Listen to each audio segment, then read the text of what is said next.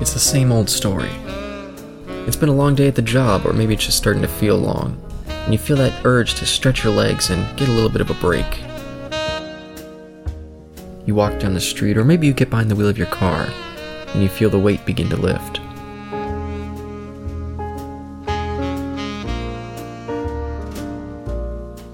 You walk through the doors, and the sound of the place starts to clear the air.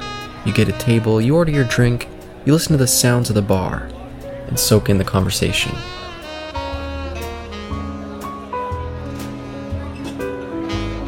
Welcome to the T&E Speakeasy with your hosts, Caleb and Mhicaella.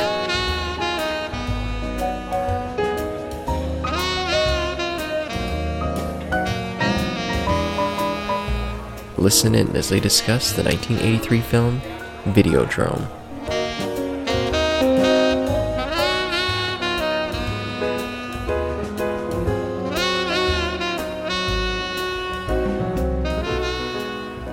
Videodrome. So, uh, when, when did you first see this? I think I first saw this with an ex and a video professor who recommended it to us at the same time. Um, yeah, it was back in 2018 ish, something like that. Oh, okay. Yeah. And is this something that you've like gone back to a couple times, or I've gone back to it once because I wanted to talk to someone about um, special effects. Like, what do you call it when it's not visual or when it's not technical or um, practical effects? practical effects, something like that. Um, and this was right after I watched The Thing.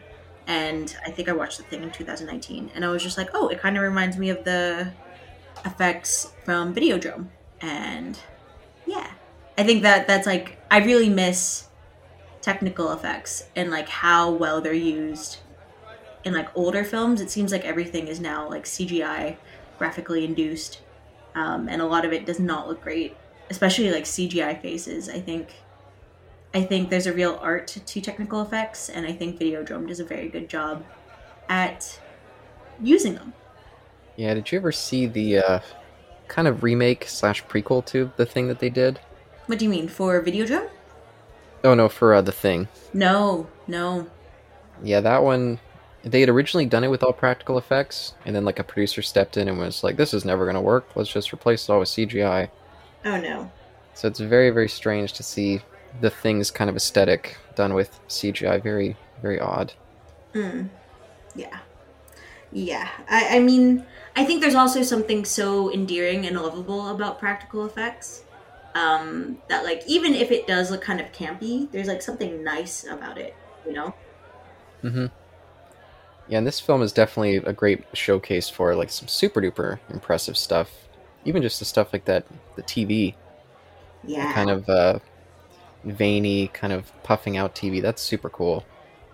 Yeah, it is very good. Um, okay, well, I mean, what is your context to Videodrome? Yeah, my context for this movie is a little strange. Um, I saw this movie when I was way, way too young. I was maybe like nine years old. Mhm. And yeah, I just caught it on TV, so it was edited, but it was still like highly, highly disturbing for me. Mm-hmm. And it created like a weird attraction repulsion to this movie. So anytime it came on, I'd be like, oh god, like it's that super weird, fucked up movie, but I kind of like feel like I have to watch it to try to understand it. Mm. And did you?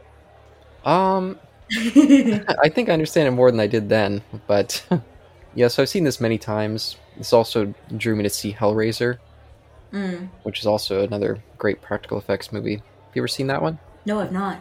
There's so many classics I've not seen, Caleb, and because I just, I just keep wading through all the schlocky, like bad ones, like, and and rewatching like films that I really, really desperately love to the point where it's like, oh man, I think I should try watching new ones. But it is, it is a lot of effort. I understand because. I, the reason why I rewatch films in the first place is because like I'm anxious and like rewatching them and knowing exactly what's going to happen um, feels fine. And even like with videodrome like how um oh what's the word i'm trying to use? Uh not cranial. Oh man it's gonna be on the tip of my tongue. Um but like uh, for how weird it is and what it, what point it's trying to make and like the graphics and everything like that and the plot like it was still like a comforting watch because like I think it's really interesting. One that I've watched it before and you know I know exactly what happens, but two, um, because the plot is so nonsense, um, and it is like you can ab- you can't really abstract it from metaphor. Um, it's a lot more easier to digest if that makes sense. Mm-hmm. Yeah. Yeah, that's the interesting thing with this movie because sometimes I watch it and I feel like it's a very straight plot, and all the surrealist elements are solely just there for kind of fun aesthetics. Hmm. And then other times I watch it, and yeah, it just feels like it's completely about the symbolic element of it, but I'm never quite sure. Hmm. and it's very different from most of Cronenberg's other works. Um, they all have this kind of, or at least all the early ones, have the same emphasis on practical effects and kind of violence and exploitation, but they rarely get so like heady in this way. So Hmm. Yeah. Oh man, the word that I'm thinking of is like heady, but it's not. Oh my god, it's gonna be on the tip of my tongue for the rest of the fucking show. Oh no. well, I'm sure it'll come to you eventually. It's gonna come to me at midnight, and then I'll text you about it and be like, ah, it's this word. Um, but yeah, so jumping into the movie more itself, yeah, was there, was there anything about the characters that really like pulled you in? Any particular characters that really caught your interest? Okay, well, I, I'll talk. I'll talk a little bit about. Um, okay, the characters, I suppose. Um, I really do like the fact that um, Max Renn is. You could. You, I. I could totally see Max Renn be like a real person that I know. Like because like I think I've, I've met people like Max Renn, people who want to be uh, controversial for the sake of being controversial, to be like totally dickheadish for just being a dickhead to like get attention and scouring really weird obtuse like media in order to do so. Like i know people like that. I definitely do. So i think that was the strongest part of the film where it's just like i totally know people like max Renn who are edge lords but but like at heart are still like very normy normcore almost. Where it's like max Renn is still a normal person. He like he like engages with people but doesn't have any weird tastes of his own if that makes sense. Like yes Mhm. he's into graphic gore sex torture that kind of thing. But like i don't think he truly believes in it and or uses it to live vicariously. He, he genuinely just sees that media as just media that is eye-catching um, unlike um, the other character nikki who gets sexually gratified from videos like that or like Bianca O'Blivion or Brian O'Blivion. Um, great names, by the way. Yeah. Um, uh, who kind of put like a political meaning onto it or like a kind of philosophical kind of uh, dogma onto it, if that makes sense. So, yeah, I think without a character like Max Renn, who was like edgy and normal, if that makes sense, um, I don't think it would have really been super cohesive because what's really intriguing about Max Renn's character at the end is like like he still thinks he's normal, you know? Yeah, he's definitely kind of like a, I was gonna say blobular character, but that's not very eloquent either. Hmm. But yeah, he's one of those people who just, yeah, doesn't really have a personality of his own, and he's so easily guided around. Hmm. And it's it's kind of a funny, almost self-aware bit of writing from Cronenberg Hmm. because um, almost all of his early movies have these super bland, like empty lead characters. Uh, I think all of them are men. His early movies. Mhm. in all of them it's like this super interesting world is happening around them and the whole time they just have this doughy-eyed look like oh my god like what's happening and they're just kind of guided through almost like a viewer themselves more than a character Hmm. It's so it's kind of interesting with max Renn how we start the movie and he's like this super brash kind of like body person and just kind of gross and always like throwing himself around like there's that whole talk show scene where immediately he just starts hitting on nikki brand and like ignoring the whole thing Yeah. but then by the end of it, he turns into the typical Cronenberg character, who's just kind of led around, barely a personality to himself. Yeah, well, I mean, I think that's exactly what I what I mean. He's I, a big reason why I think he asks out Nikki is because like she's on there to so obviously be a foil to him almost, you know, or to um to kind of be an antagonist to him, to be antagonistic towards him. Um, and I think that's really what attracts Max Renn to her is the fact that you know like i don't even know if it's attraction at the end of the day. There's like definitely something sexual but like i don't know if it's like attraction to nikki as a person. But like the thing that i think max is really attracted to is the fact that um one they're on a tv show and it'd be totally funny to ask nikki out on on air. Um and two like here's this person who's going to say like oh you're just doing this for attention. When like obviously if you're in media you want attention. If, and like the talk show that she hosts um what is it? It's like a it's like one where people talk about their emotional grievings and she gets to be the um like the rational voice of being. Um yeah, yeah. it's almost like a crisis hotline type of show but not not quite that severe but exactly. Yeah and i guess max maybe it's even like because he he kind of thinks that he does a similar thing for people, just in a different way. Hmm. Like giving people an outlet to live out their perverse kind of fantasies in a safe way. Mm-hmm. So he also thinks he's like helping people. Yeah. What do you think about Max Renn? Um. well, I just there's one note I wanted to comment on about him. I already kind of mentioned. I think cerebral. Cerebral's the fucking word. I'm so sorry, Caleb. Start your sentence over. Cerebral's the fucking word.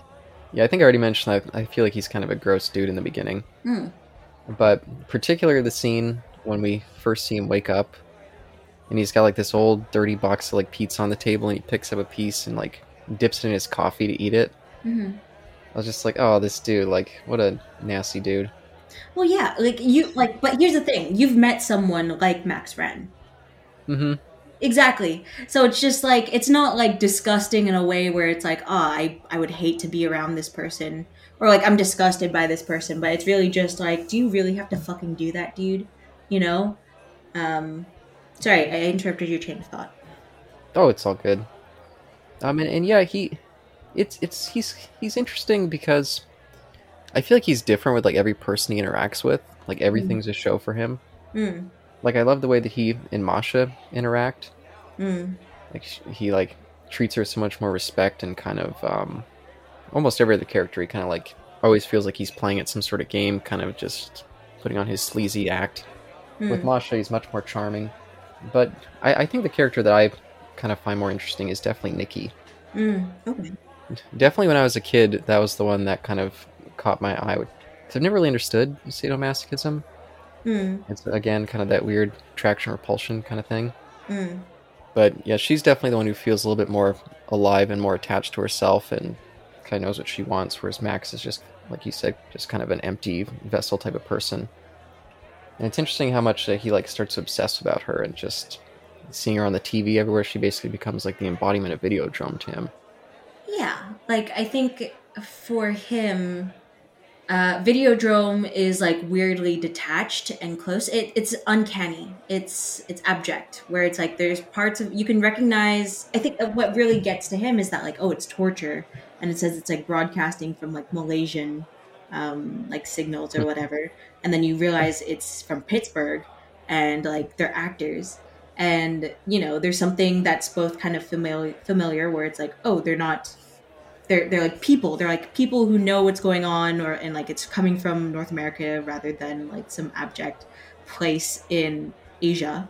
But there's still like this weird, controversial, um, kind of repulsive kind of subject matter to it. And I think that's the same thing with Nikki. Nikki is, for all intents and purposes, a very normal person, someone who's a very public figure as well, um, but is interested in sadomasochism and is very into like blood play and needles and like we see that scene where they fuck and like Max Renn pierces her ear and um yeah, I think for the show's purposes, um, Nikki does a really good job of being that metaphor or like a personification of Videodrome. If that makes sense, because it's she's she's tying sex and violence together. Mm-hmm. Yeah, and that's exactly the kind of person that the Videodrome people want to get rid of. Mm-hmm. Somebody who looks normal on the outside, but inside is kind of corrupted, at least in their point of view. Mm-hmm.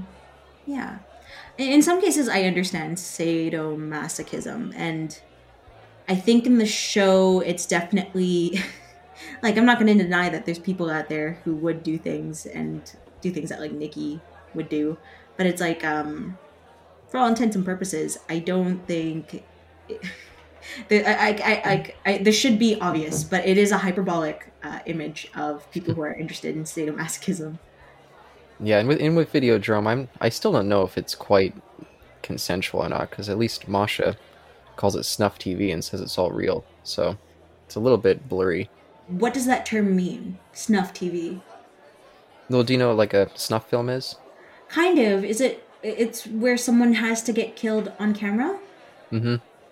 But is it? It's usually done by the mafia or something. Yeah, or just some psycho. I mean. Ah, okay. Yeah, and back in the the early days of video, it was like a huge buzz. Like they were making all these movies about snuff films because it was like, ooh, you know, this is a new thing that's could be taking over. Hmm. Yeah, it's kind of funny. I actually just watched a movie that was somewhat about snuff films. Have you ever seen uh, Sinister? No, I've not. Yeah, uh, I think it came out a few years ago, but has some really kind of disturbing snuff scenes in it. But Oh. that's off topic. But Hmm. And wait, can we just talk about the fact that this is a Canadian film and it's set in Toronto, and I totally buy it. yeah, have you ever been to Toronto? I've not been to Toronto. I've stayed on the west coast. I've I've only been to Montreal, Quebec, and a city called Trois-Rivières, and um, that's it.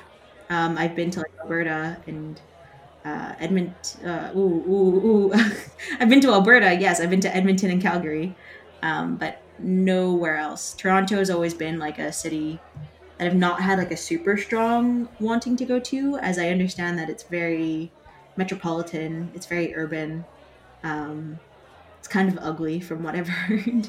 Yeah, I was gonna say I mainly know Toronto from Cronenberg movies. Hmm. And it always looks so cold and just kind of like a really unpleasant place. Not cold physically, but just uh, the architecture. Yeah, it's really weird because no matter what film is portraying Toronto, it's never beautiful. Like I remember uh, when I learned Scott Pilgrim was like based in Toronto or like the setting was Toronto, I was like, of course it fucking is. It's snowing and it's gross and like Scott like lives in a, ba- a basement suite with his gay best friend. Um, and it's awful. And they go to a shit ton of warehouse parties and house parties that look like shit. Everything looks like shit. Yeah, man, I used to love that movie. I haven't seen it in a few years, but oh man, I was just so taken away with that movie when it came out. Yeah, this is totally off topic, but like the Yeah. more I watch that film, the more I watch that film, it's I realize how shitty all the characters are. Because when I was 17, I'm like, wow, Ramon is really cool. Whoa, Scott did nothing wrong. Like everyone's in a band. That's so sick. Why are they like? Why do they think they're losers? And like now that I'm like, I'm Scott's age, I think. hmm Yeah. So like, and now I'm just like, oh no, they were truly all losers. Are you saying you wouldn't date a high schooler? I mean, come on here. What? what? Mm, mm. boy, oh boy. But yeah, that's definitely off topic. But... Yeah. um, yeah, but what else? Um, yeah, I think that's the one big selling point the fact that it was in Toronto and it's kind of like in this.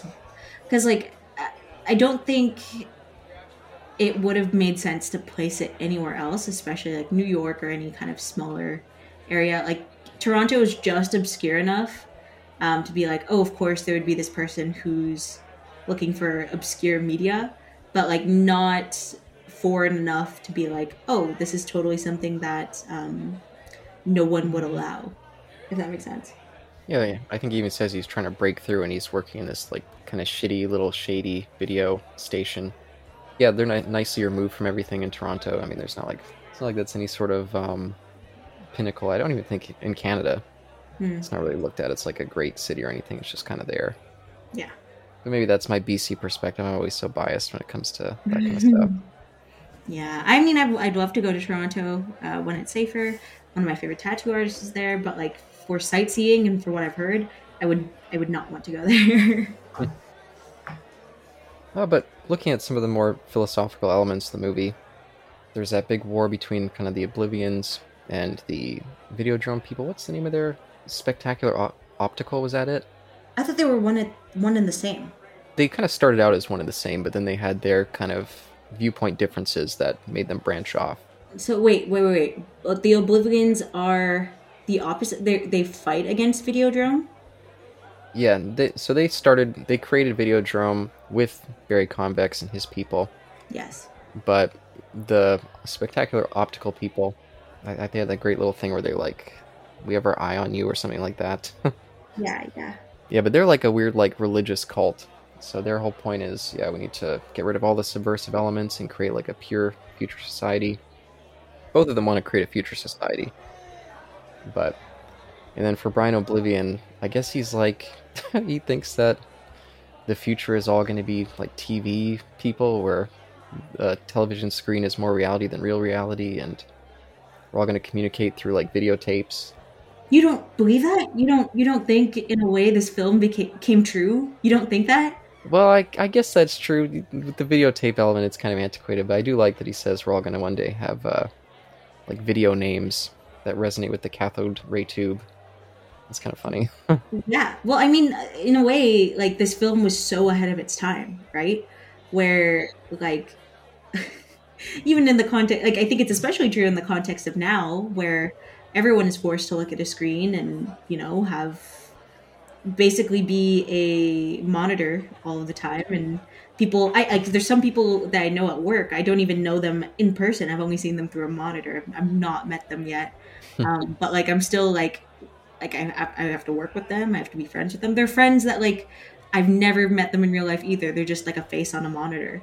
But like i'm still close with them and like I don't know. This film was so ahead of its time that I'm I'm a little scared by like just how how true it is, kind of, because like especially with things that do have to deal, especially with sexual aspects and sexuality and and arousal. I think if you said to someone in like 2005, like, oh, like people are going to get off from the fact that there's a girl who sells her like photos of herself half naked on the internet and people are going she's going to be very successful and people are going to like be sexually gratified by that. Um, i think people would be like oh that's crazy. That's like lunacy. That's like perversion but like onlyfans is a thing now and and like so in terms of like the philosophical aspects of the film i think the O'Blivions are definitely i think still on the on the correct side where it's like oh um yep, this is this is definitely bad for everyone. This is definitely a net negative, um, and they tried to stop it. But I think in terms of like Barry Convex in the spectacular optical corporation, I think what they're trying to say is that it's inevitable, and I I, I still think that that's the case because everyone is obsessed with sex and violence on screens. I don't think anyone would ever want to see that thing in person. Mm-hmm. Yeah, definitely, definitely not. Yikes. but yeah, I think they both think it's inevitable. Like they've got their whole um, was it like cathode ray mission? Mm-hmm. The O'Blivions, where they have like their church where they just bring homeless people in to watch TV because they think that the TV is the, which again is kind of like the internet. If you just put that in instead of TV, mm-hmm. they're like, oh yeah, their big problem is they're disconnected from the rest of the world. Mm-hmm. Well, I mean, at, at this point, what is the difference between TV and the internet nowadays? Yeah, that's true. That's true. But yeah, I mean, you don't have the access to the internet. I mean, you can't even really apply to jobs in person anymore in the same way, especially during COVID. I'm sure. so yeah, you're absolutely removed if you're not a part of that. But yeah. Oh man, something about the sex and the violence and the fact that it's on a screen. I really do like the aspect of um, what was that one scene where Max like hallucinates that he has like a handgun in his in his body or something? Oh yeah, yeah. He's like watching some video from Brian O'Blivion and like playing with his gun. Because at a certain point, he just like has his gun like all the time. I don't know. I guess the watching the sex and violence on screen has like made him like in a hyper state of violence all the time or something. Mm-hmm. And he's he starts complaining about this rash early on in his uh, chest. Mm-hmm and then eventually he just starts scratching it with the gun, and then it opens up to like this kind of vaginal thing in his stomach. And for whatever reason, he puts the gun in it. Um, so. Well, that is sex and violence. So. mm-hmm. um, yeah, but I didn't really know what that meant other than like the metaphorical, like, oh, this is sex and violence. Because does the hand come come out of his abdomen ever again? Um. Well, when he gets that VHS tape shoved in it later, Yes. Then he just starts having the gun. So I feel like maybe he took it off on, like, not on screen, but it. But yeah, the metaphor does break down because he he's all supposed to be hallucinating. So I guess maybe he just thinks he puts the gun in his chest, but really he's just like carrying it all the time after that or something. Hmm. The lines definitely get pretty blurry um, after a while. So Hmm. and again, that's why sometimes I watch it and it just feels like a straight movie because it's like these are all hallucinations, but you can kind of picture what's going on outside of them.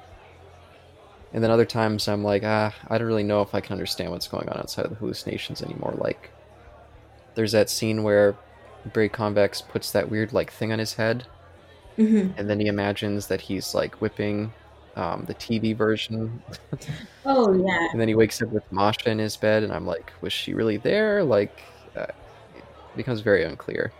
By the way, can I say that's like my favorite thing in media? Like anytime that there's a screen on someone's head or um or screen is like juxtaposed with someone's head and then it's just their screen and the head in like a dark room. I think that's my favorite visual kind of imagery ever. I- I'm very happy that this film includes it. Did you ever see um oh what was that one? Fuck. I have it on disc somewhere. Strange Days, I think it's called. Mm, You no, heard of that movie? No. Yeah, I feel like they have that in that. It's been a while since I've seen it, but anyway, I guess that's kind of random. But yeah, I, I watched this movie whenever we were going to do it last time, so I'm a little bit. It's a little bit rusty in my brain. No, no, no, don't worry. So Um, what do you think of the philosophical implications of this film? What do I think? Hmm. I do think it's really interesting. This movie's kind of looking at, you know, it's very clear like we're at the precipice of a new era. Uh, I think this came out in '83, Hmm. so videotape was like a new kind of booming thing still at the time. And yeah, there are like these two warring factions and kind of a technological revolution going on. hmm And yeah, I think I think it was definitely looking at the future in terms of the internet, even though it doesn't really go into that, but that element's definitely there. And Cronenberg is always obsessed with combining biology and various other things. This one we get into that kind of biological and technological combination, which I definitely think is coming. I mean, there was that whole what was that like Apple? Was it the like the Apple Glass? I think it was called. Do you remember that? No. Yeah, it was a few years ago, like maybe like five or six years ago, hmm and there were going to be these glasses that you would wear that would kind of augment reality. hmm You could have like an Apple Watch and flip through, read text like right on your eyes with the watch and that kind of stuff. Oh. And I think there was a whole bunch of glitches, like it was giving people massive headaches and things and causing like severe eye strain. So, Yikes! Yikes! Yikes! so they're not quite there yet, but the biological and technological uh, kind of blending, I think is definitely coming our way soon. And this movie is going to be even more prophetic when that finally shows up. hmm But yeah, again, I wish I had the time to rewatch it today so I could be a little bit more on top of it. But It's okay. Oh, the ending of Videodrome. So Max murders everyone, and he escapes, and then Nikki is just like, "Oh, you've weakened Videodrome, but you have to like leave the old flesh," and then like that prompts Max to commit suicide. Mhm. So I, I don't know. That scene always confuses me because hmm so it's it's the screen showing Max um, shooting himself, and then that creates the like everything to explode or something, and um, like in that way, I think like the when I watched it so so long ago, I remember thinking like, oh, this is because. Vid- you cannot truly escape Videodrome. Videodrome is not external; it's internal or whatever. That's what I thought where it's just like there's no such thing as a videodrome like outside like you are videodrome max is videodrome which is why he has to kill himself and i think that's that's a fine inter that's a, that's like a decent interpretation but i don't know if i would think the same thing anymore yeah, and I still don't know if he really does kill himself at the end because there's that whole thing where uh, Bianca O'Blivion kind of like reprograms him, and he sh- gets shot by the TV, and then he like sees his chest on the TV, and he like has all the bloody wounds, but then he gets up afterwards and is fine. hmm So I don't know if if this really is just when he kills himself, he's again reprogrammed to be something new. mm.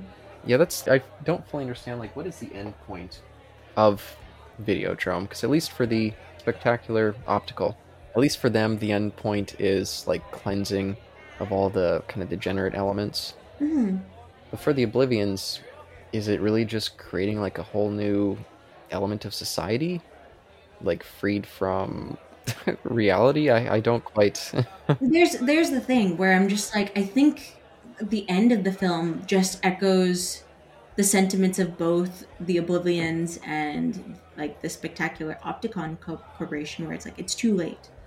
It's too late to like save anyone now, because saving yourself at this point means killing yourself, because there's no such thing as Videodrome without the obsession of sex and violence. The only thing that's changed is that now we can record it and now we can kind of distribute it as fast as possible to like um, satisfy that demand for sex and violence and anything that could keep your um, attention span glued to a screen for however long. So I, I do believe that Max shoots himself, um, and that's why they say "Long live the new flesh," because like despite his body now being no longer a thing, a living, breathing thing, like he like his image is still on the television. Like he himself becomes part of Videodrome because of the image of him shooting himself in the head, like due to um like uh sorry that's just my dog. He's growling. Um uh yeah because like it's the image of him shooting himself in the head. And that had to be recorded or you know it can be shown to other people. And that image of him shooting himself in the head prompts him to do more violence and in the end like he he ki- kills Harlan and um, barry convex right? So he he is a violent person. Like I, it, it's i think it's even like it, it's questionable whether or not videodrome did that or he had the capacity to do that already. Um, or if videodrome works and like you know does inspire people to do violent acts. But like sorry i'm losing the plot here. But what i'm saying is that like i think by the ending they are already saying that this was inevitable. It's too late um, and the best thing that you could do is just kind of erase yourself from this world in order to avoid whatever corruption could be next or the cultural decay decay that north america is about to go to yeah, this is a little off the. This is a little bit of a bunny trail off what you were saying, but it reminded me of something. So I've been going on this whole Cronenberg deep dive retrospective for the past maybe like two months, and I've been going through all of his movies and watching like a fuck ton of archival interviews with him.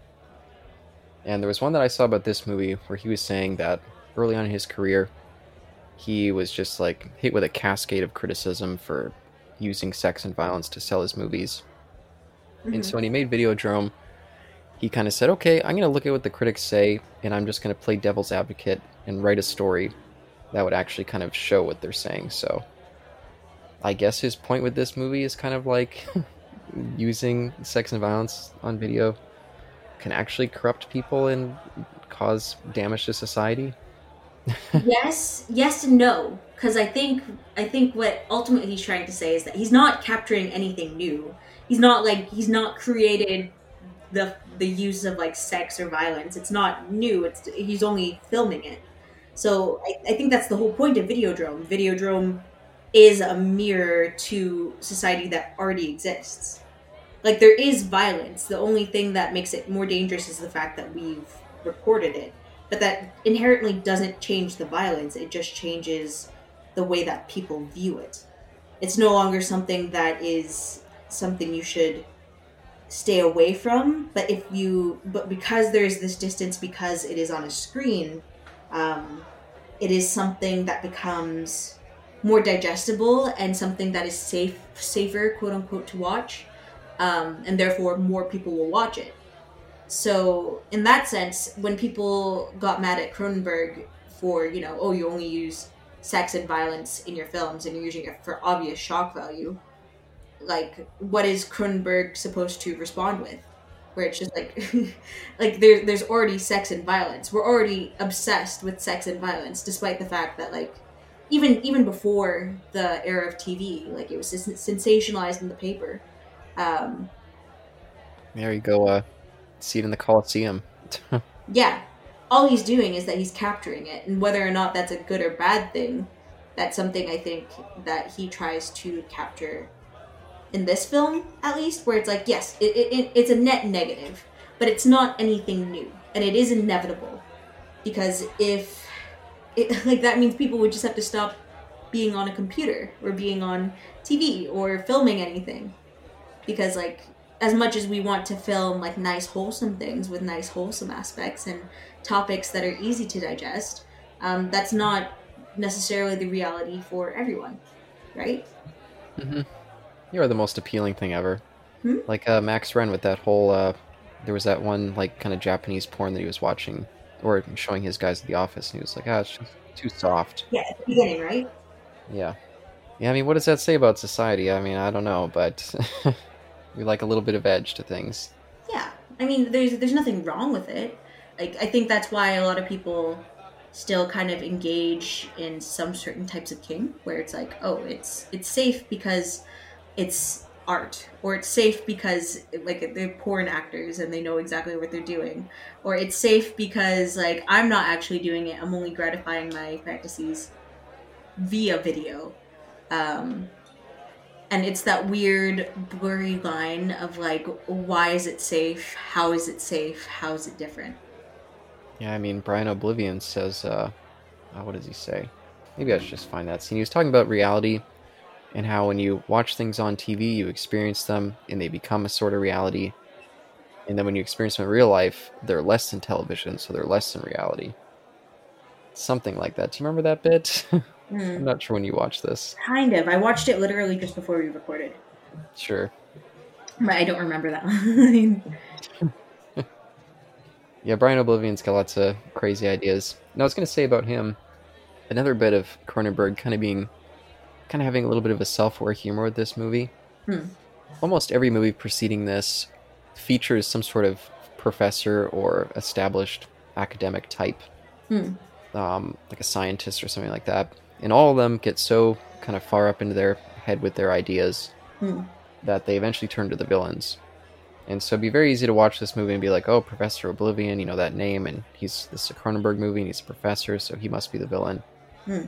So it's kind of a little bit of a fun twist that he's actually more of a well, I guess he's kind of villainous in a way. It's it's a little it's a little hard to say. At least with like Bianca, I mean, she definitely uses Max Renn as a tool just as much as Convex and his crew.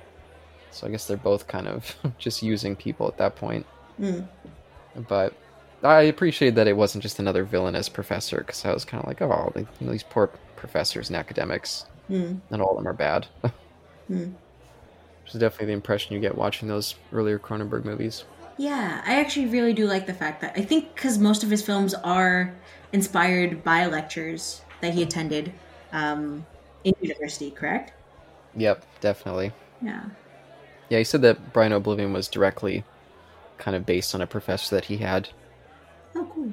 like a film studies professor or something like that. No sick. Is there anything else that you liked about the film? Well, I guess I could mention a little bit more about the practical effects because I really did think some of that stuff was fantastic. Mm-hmm. Like just that kind of, you know, this stomach vaginal orifice that he had. Yeah. I thought was super duper cool. And um yeah, like when he shoots Brian uh not Brian, um what's what's the convex guy? I just said it. Barry. Very convex. When he shot him with the kind of tumor gun and they all like explode out of him. Mm. I thought that was a super well done visual. Very grotesque, but was there any other standout practical effects for you in this? I mean, other than the TV kind of moving, um, and like he makes love to the TV, I thought that was so cool. I thought that, that I think that was in a lot of the trailers for this film, right? Yeah, and on the Blu-ray copy that I have, that's the the front cover. Yeah. Like I don't I, I still don't really know how that happens especially I can I can understand what happens with like the TV and how they got that to move but like the screen with like everything still projected on it like I think that was so cool and the way they made it feel like um again like uncanny like it was fleshy but it was not human there was a screen and a mouth but it was not a person and yeah it was just neat Yeah, and he was like trying to force himself into it. Yeah, it's super Yeah. duper cool. Oh, even even the gun, like when the he holds the gun and it like starts to meld into his hand and like poking through everywhere. mm-hmm. That was another cool image. hmm. Yeah, I'm not sure if I have a ton else. I if only we would have done this when we uh when we were originally going to do it because I even listened to the commentary by Cronenberg, but I just didn't write enough notes. Oh, there was one more thing I wanted to mention actually. hmm So, do you know the band Blondie? Yes. Did you know that Deborah Harry plays Nikki Brand was the lead singer of that? Oh no, no. What? Yeah, I, didn't find out until this viewing. Oh, sick. Yeah, I was just looking at the cast. I was like, Deborah Harry, what else has she done? And I was like, oh, she's lead singer of Blondie. Oh, very cool. Very random. but yeah, I, I definitely liked her in the role. I thought James Woods was also really good in his role. James Wood played um Max. Max, yep. Yeah. And I've heard that he's a super big kind of asshole in his personal life. So maybe he was bringing some of that to the role. I don't know, but Uh, I really liked whoever played Harlan.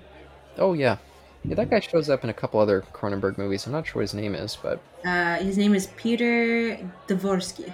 Dvorsky. Ooh. Yeah. Um and I really liked him. Like I didn't really understand what the why he was calling him patron all the time.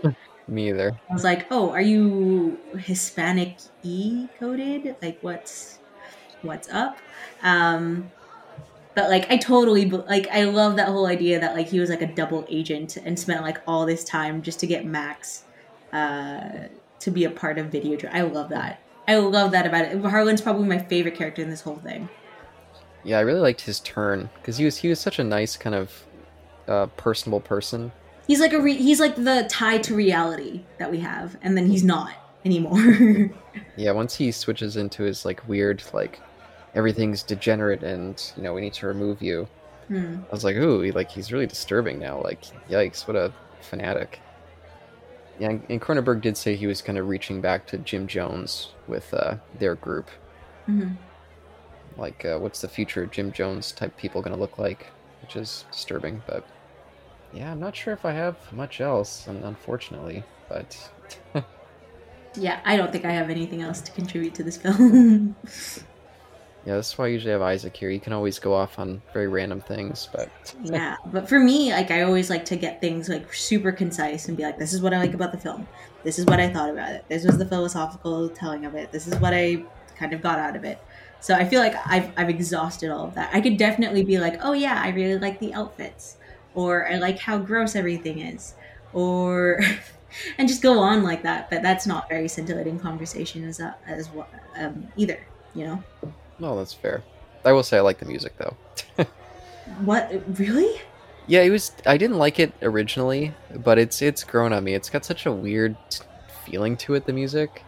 To me, I think it's like so bland. Are we were we listening to the same thing? I don't, I feel like it sets a tone. It, it's very weird. It's not playing in like a normal mode. Hmm. Okay. Yeah, and that guy, maybe I just have a familiarity with him because he scores like almost every Cronenberg movie. Howard Shore. Hmm. Howard Shore. Yes, maybe I've just gotten used to his, his style by this point in my. Uh... That's fair. Huh. Okay. Sick. That's good to know. Maybe I'll take another listen to it. oh, but I guess we can do final thoughts unless you feel like you've already said your final thoughts. Let's do final thoughts. Let's do final thoughts. Sure. Do you want to go first or? Yeah. Um, I think Videodrome is not even a prophecy anymore. I think it's actuality. And I love it. I think everyone should watch it at least once, even if they don't get it. Um, and long live the new Flesh. Yeah, it's definitely one of my favorite Cronenberg movies. Um, for the longest time, it was my favorite, but on this kind of run through, it's changed a little bit. But it's still one of his best. The practical effects feel the most polished from his early works. Which I would put this in his pre Hollywood works. Hmm. Um, I think that Max Renn is one of the more interesting characters from his filmography. And absolutely, it's definitely one of the ones that. It's very distinctly Cronenberg. All that weird sexual stuff and weird kind of bio mixing with various other things is something that's all throughout his early stuff. So, Mhm. yeah, definitely one of the, the highlights of his career. So, Yeah, it's neat. but yeah, I guess that's uh, I guess that's all we got for this episode. I mean, a little bit shorter than our usual stuff, but I don't understand how y'all do like two hour recordings. This movie's this movie's how long? One hour and a half, something like that. Yeah, yeah. How on earth can you do two hours? two hours of this? this one guy I record with, Eric, uh, he can just find like a million bunny trails to go off. Like we just covered this movie called Slacker. You ever heard of it? No, no. Yeah, it's like this weird little indie flick, and somehow we went over to a, like two and a half hours on it. I had to edit out a fuck ton of stuff, but yeah, sometimes you just movies can just spark a million miles of conversation, and sometimes they can't. I don't know what the uh, the science is behind it, but Man, okay, I'm just very like I again, I think I speak in like a very concise and like way. So despite the way that I use like a lot, but like, um, like I can't even imagine like this movie was an hour and a half long. If you were to talk about like violence and sex and media in general, sure, but like about this film specifically, I have no idea. yeah. See, if I was with Eric, we would just go off on like Cronenberg's whole filmography. Ah, okay. But but good recording with you again. I'm not sure what we got planned for the future, but see you on the next one.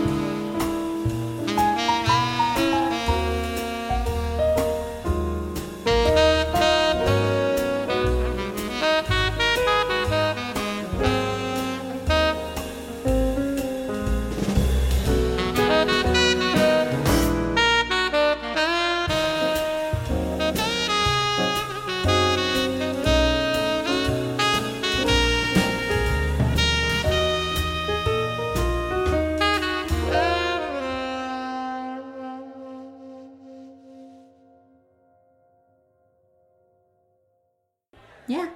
Well, actually, or is this just saying bye for the recording? Oh, that was just saying bye for the recording. Oh, bye recording. Bye.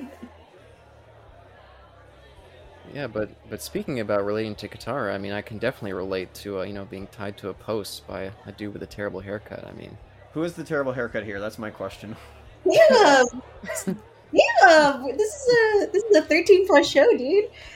is that is that I wasn't? Oh, I guess yeah. Well, I have to snip that out. Wait, what? Okay, no, I'm not like I ain't drunk, but like, what was? Or I'm, I'm not um, filled with the sauce, but like, what's? Uh, I I missed that one. Anyway. it was just a it was just a stupid joke, but yeah, I guess you, I could see or you could think oh, that was sexual. hey, hey, hey! Watch your language there. Just like uh, in the last one we did, Isaac, you kept talking about um, if if avatars could do finger blasting, and Oh fudge! You said that too. You said that. no, too. it was you. You kept saying it over and over, and I and I just eventually I was like, I think we got to stop with these innuendos. But I snipped my line out and I kept the rest in, so hopefully no one. Can. I guess I said five finger blast or something like that. That's that's fair. Yeah, And if you want to really like, like you know uh. make that joke, she's tied to a you know a a long stick Well, let's not. You know, let's not. with let's a not bush on top. Okay, let's yeah, let's so